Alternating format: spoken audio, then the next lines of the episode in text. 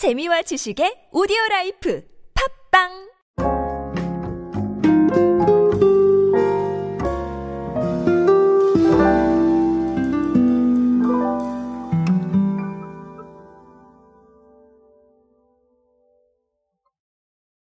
자, 소비의 중심은 MZ세대라고들 이야기를 많이 합니다. 저도 실제로 동의를 하는 부분이고요.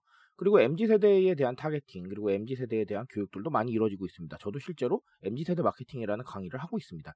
어, 이런 상황에서 여러 가지 상황들이 이어지고 있는데, 어, 이번에 비비고가 MZ세대를 타겟팅하기 위해서 김치 제품으로 상당히 여러 가지를 하고 있어서 제가 이 사례를 한번 좀 보려고 합니다.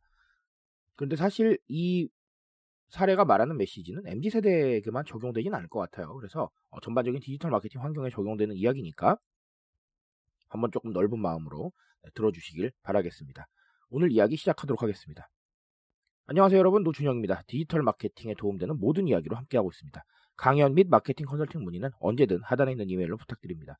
자, 어, intro에서 말씀드렸지만 CJ 제일제당이 비비고 김치를 가지고 MZ세대 타겟팅을 위해서 여러 가지를 하고 있는데 일단 보니까 네, 뭐 유튜브를 활용을 하고 있습니다. 뭐 당연히 유튜브를 활용을 하겠죠. 자, 유튜브 활용을 안 할 수는 없기 때문에 자, 유튜브에서는 비비고 김치는 언제 먹어도 맛있는 김치 맛을 낼 수 있다. 자, 이 부분을 어필을 해서 여러 가지 영상을 올리고 있고요. 자, 그리고 영상에 또 뭐가 있냐면 브이로그 형태로 여름철 별미 요리로 즐기기 좋은 시원한 열무김치, 볶음밥 등 요리에 두루 활용하는 썰은 배추김치, 캠핑에서 라면과 함께 먹기 좋은 총각김치 등등. 자, 이렇게 약간의 큐레이션 주제를 어, 선보이고 있습니다. 이 curation은 꼭 뭔가 분류를 할 필요는 없는데 이렇게 주제화를 시키는 것도 충분히 curation에 들어가겠죠. 자, 그리고 월간 웹매거진도 발행을 합니다. 여기에 보면 제철 요리 속에 레시피 여행지 등 라이프 스타일을 담아서 비비고 김치의 이미지를 감각적으로 풀어냈다라는 거. 자, 여기까지만 일단 말씀을 드리겠습니다. 사실 다른 것도 좀 더 있는데 아, 일단은 여기까지만 말씀을 드리는 게 제가 다 지적을 하게 되면 좀 이게 홍보 느낌이 될 수가 있기 때문에 여기까지만 말씀을 드리도록 하겠습니다. 뭐 어쨌든 어, 또 다른 얘기들은 뭐 삼성 비스포크 냉장고와 협업을 한다 뭐 이런 건데 자, 이 협업 같은 경우는 제가 꼭 설명을 드릴 필요는 없을 것 같습니다. 자, 제가 주목한 거는 일단은 curation하고 어, 웹매거진이에요. 웹매거진인데 어, 웹매거진도 curation과 연관이 있지만 어, 상당히 의미가 있지 않나라는 생각을 했습니다.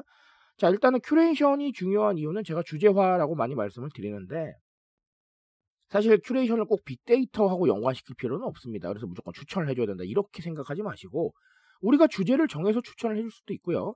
주제화를 하나 넣어서 제시를 할 수도 있습니다. 그러면 약간 밋밋할 수 있는 게 상당히 입체적으로 살아납니다. 마치 조미료처럼.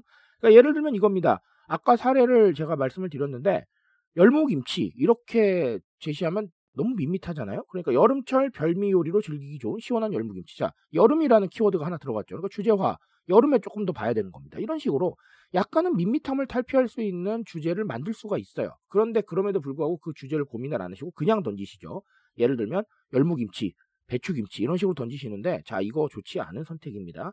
그래서 비비고는 상당히 좀 그런 부분에 있어서 어, 센스를 발휘했다라고 얘기를 드리고 싶고요. 실제로 이거는 기업이나 기관에서 반드시 명심하셔야 됩니다. 그냥 던지지 마시고 반드시 기획을 하세요. 다 주제화를 시키시고 그 주제화를 통해서 무언가 하나 만들어내시고 그리고 우리가 한번 걸러야 됩니다. 그래야 대중들이 조금 더 빨리 접근하고 쉽게 이해한단 말이죠. 자, 무슨 말인지 알시겠죠? 이 부분 반드시 명심하시기 바랍니다. 자, 그리고 또 다른 하나는 저는 웹매거진에 조금 주목을 했습니다. 이 컨텐츠화가 이루어졌다라는 것인데 특히나 이 컨텐츠화가 이루어질 때는 당장 필요한 정보와 당장 필요하지 않은 정보가 적절히 섞여 있어야 됩니다. 이게 무슨 얘기냐면 자, 제철 요리 속에 뭐 이런 것들 레시피 자 이런 거는 당장 활용이 가능하죠. 그리고 여행지, 라이프 스타일 이런 쪽은 사실은 여행은 당장 안 갈 수도 있어요. 그렇죠? 하지만 그냥 keep해두는 정도의 정보가 되겠죠. 자, 이런 정보의 방향성이 어느 정도까지는 mix가 돼야 된다라는 말씀을 드리고 싶습니다. 당장 필요한 정보가 조금 더 중요하긴 합니다. 저는 이 중에서 하나를 선택을 하라고 하면 저는 레시피를 선택을 하겠어요. 당장 필요한 정보는 내가 보면서 바로 따라할 수 있기 때문에 아주 네, 피부로 와닿는 부분이 있죠. 그리고 keep해두는 정보는 사실 당장 피부에 와닿지는 않기 때문에 반응이 빨리 오는 편은 아닙니다. 그래서 조금 더 중요하게 선택을 하라라고 하면 저는 당장 필요한 정보를 선택을 하겠어요.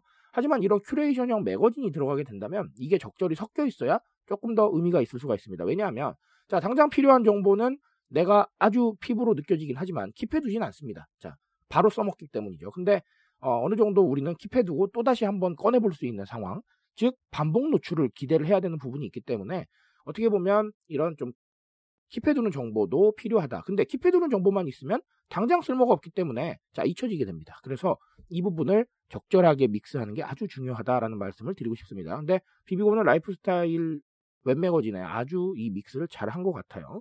자 그래서 오늘 얘기로는 자, curation의 중요성, 우리 주제화를 시켜야 된다. 밋밋하게 가지 말자라는 말씀을 드리고 싶고요. 또 다른 하나는 정보가 약간 mix가 되어 있어야 사람들이 반응을 할 수 있다. 자, 이 이야기를 꼭 드리고 싶습니다. 이런 상황들을 좀 고려하셔서 사실 기업이나 기관이 아, 이 두 가지를 몽땅 다 적용을 하실 수 있기 때문에 아, 반드시 좀 고려해서 향후의 게시물이라던가 아, 향후의 기획에 반드시 적용해 보셨으면 좋겠습니다. 자, 오늘 제가 말씀드릴 수 있는 이야기는 여기까지만 하도록 하겠습니다. 트렌드에 대한 이야기는 제가 책임집니다. 그 책임감에서 열심히 뛰고 있습니다. 질주에 동참해 주신다면 언제나 뜨거운 지식으로 보답드리겠습니다. 오늘도 인사되세요, 여러분. 감사합니다.